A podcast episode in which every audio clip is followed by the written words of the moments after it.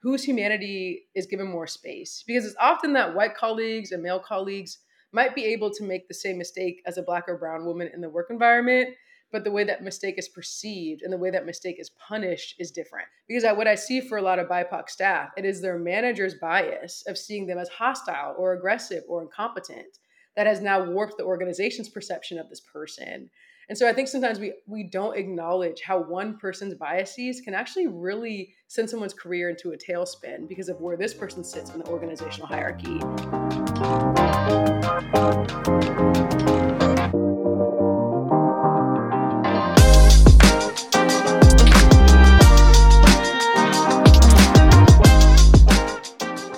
Hello and welcome to the podcast to a bonus episode of Queerly Overthinking. Surprise!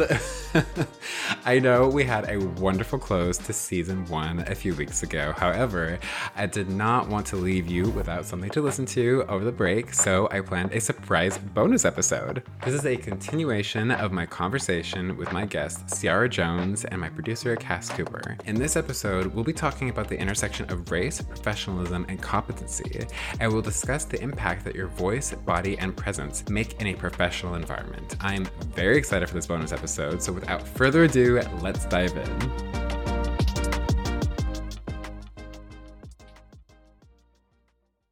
I want to first start this segment off by asking, who is typically seen as professional and competent in society and why? Yeah, absolutely. So one, I want to say we cannot talk about competency without me mentioning the book Thick by Tressie McMillan Cottom, and I really recommend that you all pick up this book. It's incredible. And so much, this book is about her experience as a Black woman in America. And something that she talks about in this book, she has a chapter called Dying to be Competent.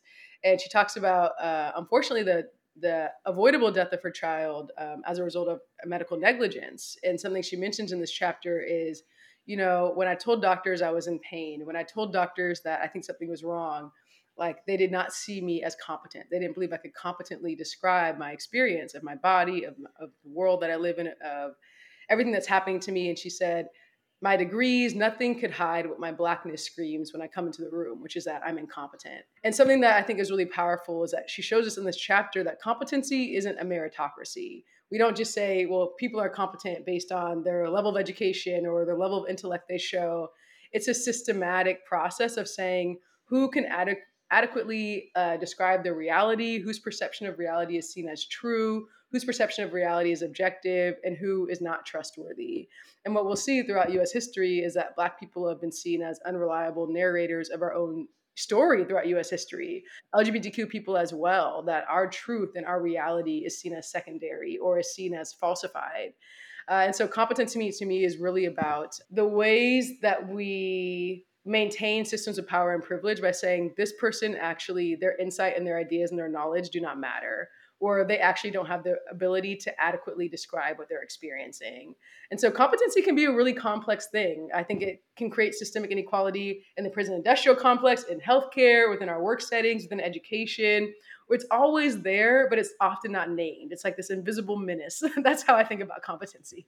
It's so fascinating you mentioned that, because in a previous episode we did with Ben Green, he was talking about how there's such a narrative around being transgender. And it sounds like what you're saying, there's such a narrative around competency and the reliability. And part of it is needing to see it and recognize it. And the other part of it is changing that narrative and moving past it and actually like redefining it and allowing it to flourish into what it actually is. Yeah, absolutely. And some work that I got to do with Cass was I got to do a presentation alongside her around professionalism as a social construct. And professionalism as a social construct, I mean, well, the actual article is professionalism as a racial construct, but people can be nervous about that language. But the reality is professionalism is a racial construct and a social construct. And UCLA Law Review has an amazing article on this. But they talk about all the things that comprise professionalism, from appearance to communication to... I can't even think of all the other things that comprise it right now, but appearance and communication are two of the big ones. Quantity over quality, threshold to withstand bias. Paternalism, the idea that someone always needs to be looking at your work and like understanding it and dissecting it. Mm-hmm. Yes, mm-hmm. Absolutely. And even perfectionism. Like I always say perfectionism is really the question of in work environments and outside of that, whose humanity is given more space? Because it's often that white colleagues and male colleagues might be able to make the same mistake as a Black or brown woman in the work environment, but the way that mistake is perceived and the way that mistake is punished is different. In the same way we see it in that prison industrial complex, who has longer sentencing, who is seen as less redeemable. All of that's also happening within competency. And so again, like, competency isn't a meritocracy. I think white people, white males particularly, are always already seen as competent. And Black women, for example, are always proving competency. And so I think understanding that those two things are happening at all times are important. Mm-hmm.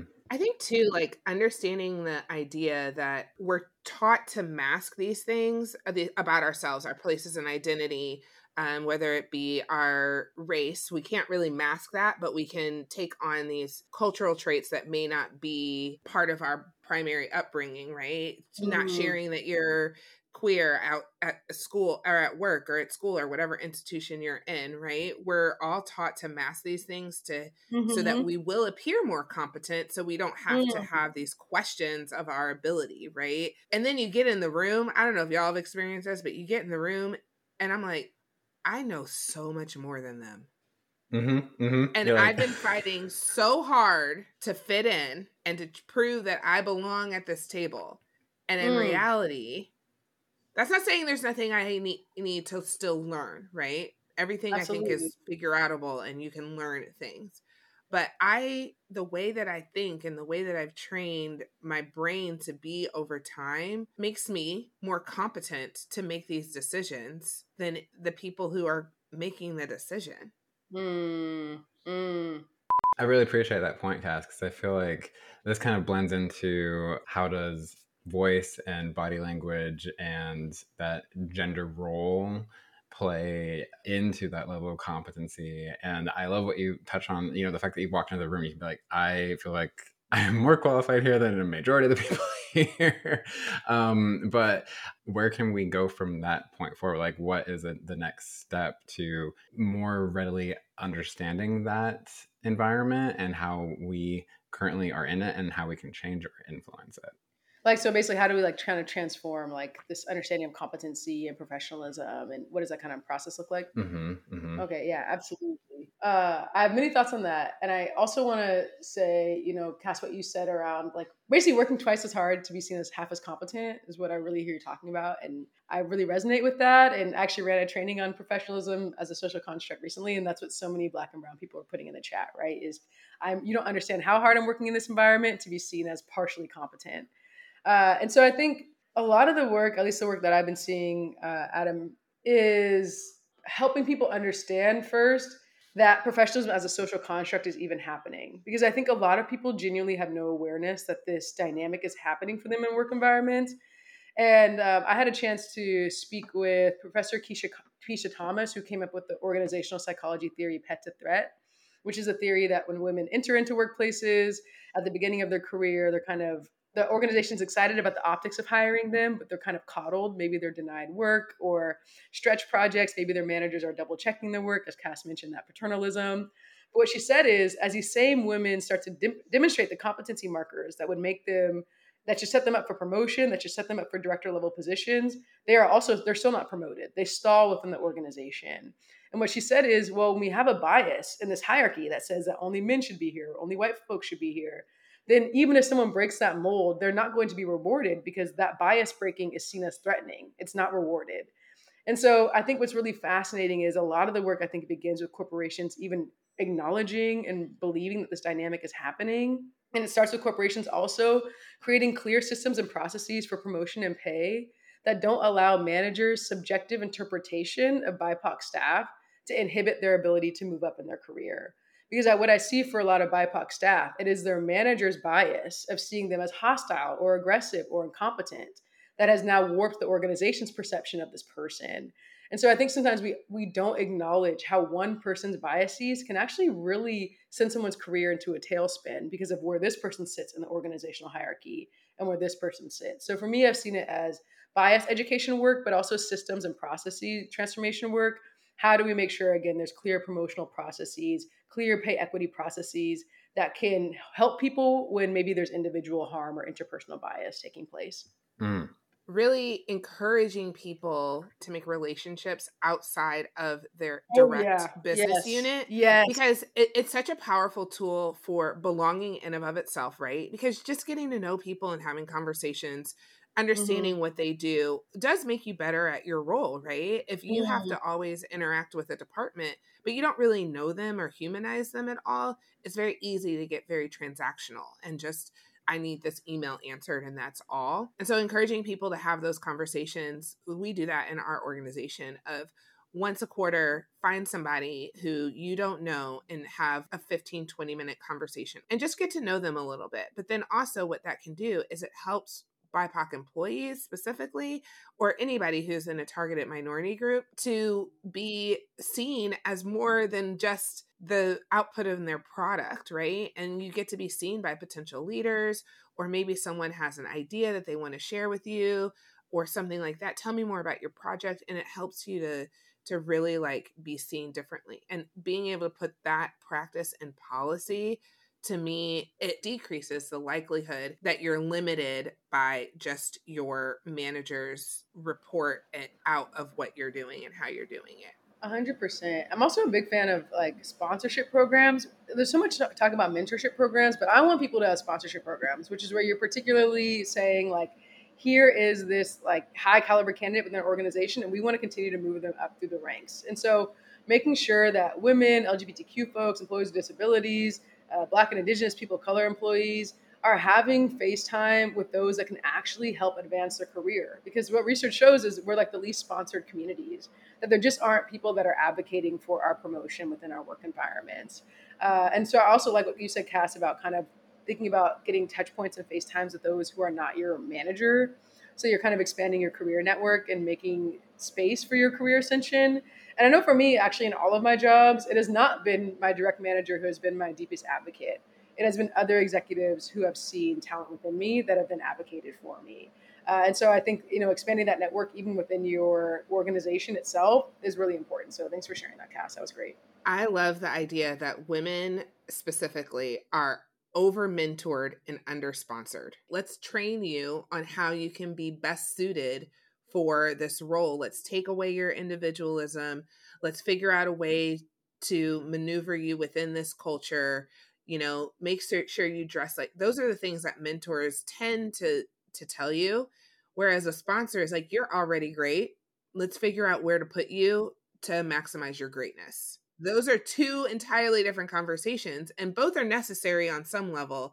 But if we work to sponsor people who are in targeted groups more, even people outside of your organization, right? You got to think across and up and in between. That can help so much as well. Adam and I really have that relationship. I value so much being able to come to him and say, like, what do you think about this from a graphic design standpoint, from a content standpoint, that kind of thing. And then conversely, he can come to me and he can say, okay, well, I have this meeting and this is how I'm going to negotiate it. And this is what I want to say. And we can talk through that, right? That's us advocating for each other, even though I don't know anybody that he works with. He don't know nobody that I work with, right? Like, we're trying to make each other our best because I want to see you do well, right? Totally. And I freaking love you, Cass. And I love being able to do that with you. I just want to hop on what Cass had said about being over-mentored and under-sponsored, because it really comes right back to our conversation that you began, Adam, around competency, right? Like this idea that women and people of color, they're not ascending because they don't have the competency yet. We need to upskill. We need to give more skills. We need to develop.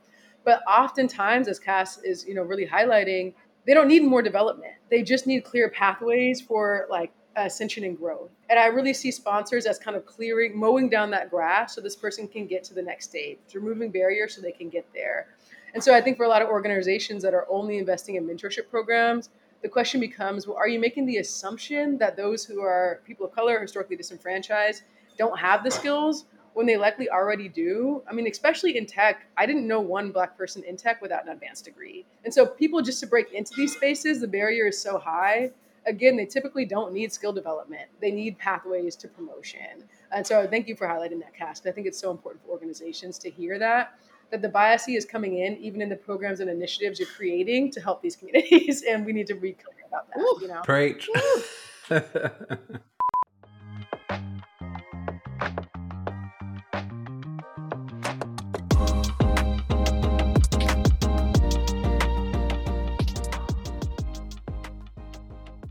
thinking about everything that we've just talked about, competency, about the societal norms that we are trying to work through and to, you know, better understand how we can change and uplift and make a more equitable and inclusive environment. I feel like there's so much progress that we've made, but there's still so far that we have to go. And I want to hear from both of you. Ciara, if you want to start specifically, what is that first step right now? Like, where do you feel like we're at, and what's the next step do you feel like people need to start internalizing a little bit more? Yeah, I'm actually not optimistic about where we are at currently with diversity, equity, and inclusion and belonging. Like, I think there's a lot of tension within the field itself, tension around what the work actually should be, tension about what the results should be within organizations, a lot of disagreement about how to best bring about those results within organizations. And I also think a lack of clarity about who should be driving this work. I see all of these issues within DEI right now. I think some of it is, you know, we're 3 years post George Floyd, and I think we're seeing like white guilt fatigue, because I think guilt was the main driver for DEI getting infused in organizations. And I also think organizations wanting to get ahead of any type of equity issues really drove this interest in this. And during the height of George Floyd and BLM, like, it was lucrative for organizations to be invested in this. Like, I gained so many thousands of followers during that time just because, and a lot of anti-racist educators did, because there was just this desire to engage with this work. But I think some of that engagement, again, was guilt-oriented and performative. So I'd love actually to see like kind of DEI have a reset. I think a lot of this work began with labor activists and activists who are curious about what it looks like to transform systems of power and privilege within our corporations. So I'd like to see us kind of get back to our roots and to think about not doing this work for optics, but true systems transformation. And for us to think critically about, again, who's driving the work, getting more clear about the impacts we want to have. And the last thing I'll say is that recently, I think it was Forbes, but I have to double check, put out an article that said like, all these companies now are having DEI reports, but it's more like a show and tell portfolio of like, these are our diverse staff, or like, this is like, and so again, I think a lack of clarity about what this work should have been 3 years ago, what the impact should be now, and how to move it forward. So I'd like us to see us go back to those roots and kind of have a reset in the sector. I love that you brought up the disconnect in our space as practitioners right now. I think that that is the biggest miss, because it becomes perceived as lack of competency. Honestly, it becomes this, well, this practitioner says we need to be doing this, and this practitioner says we need to be doing this, and who's right and who's wrong. And then it becomes, well, y'all can't decide, so we're not going to do anything. Rather than, for our organization, this is what equity looks like, and these are the policy changes we're making, and this is how we see ourselves impacting the world to be more just. That is a bigger question than how do we hire more Black and brown folks? What are we doing to celebrate Pride is a great question to ask, but are the queer people in our organization having the same access to healthcare that they need that cishet straight people just get? Is our paternity and maternity leave comprehensive? Is it, how are we making sure that there's gender affirming care written into our healthcare policy? Those are questions that are about justice and equality and equity, not just putting butts in seats. And I think so many organizations, to your point, want to have this show and tell moment of, look, we changed the entire face of the C-suite. It's like, well, yeah, but are they making the same money as everybody else? And are you only hiring them when the house is on fire? Which is like what we see is like women of color and Black women are hired. Like, they're like, this ship is going down. So let's pass this off to somebody else. And so it's also like hiring people into roles where they're not supported. Something that a lot of women of color particularly tell me is like, performance is a moving goalpost for me. I have no idea what's expected of me performance-wise. I hit this marker, then I'm told I'm not hitting this other marker. And so all of these different things, like as you mentioned, Cass, that are happening within our organizations that can be insidious and can really harm. And I think especially organizations can have an emphasis on like diversity pipeline, but the question is, are they getting even through your third or fourth round interview? Are they staying longer than 12 months? Because that's also a part of organizational culture too. It tells you a lot about what's happening within your org and people don't stay, especially if you're paying them well and you have good benefits and they're not staying, it's you, you know? And I think a lot of organizations don't get that, but it's you. Or they go to like a competitor. That was always a thing to me of like, if you leave, this goes back to when I used to manage a restaurant, and whenever someone would leave the restaurant to work for another restaurant, it was always a question of like, well, they just didn't like working here, right? If someone left and they, you know, went back to school, they moved away, you know, those kinds of things, like people move on because it's just a very transient environment. However, I had a leader once tell me, if they move from this restaurant to another restaurant, it means that we did not support them well and they did not like what we were doing here. So we need to look at ourselves, right? Because if they're staying in the same sector, if they're doing a comparable job, and they're getting relatively the same pay, it's definitely an environmental problem.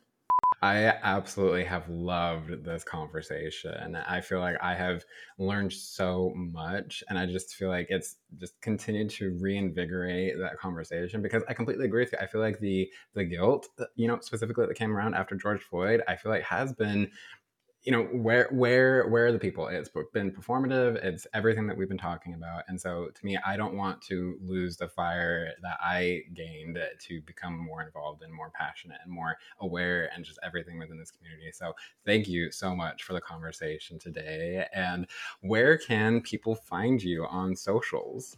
Yes. Well, one, I want to say thank you again, Adam and Cass, for having me on your amazing podcast. Everyone, please subscribe right now to Queerly Overthinking.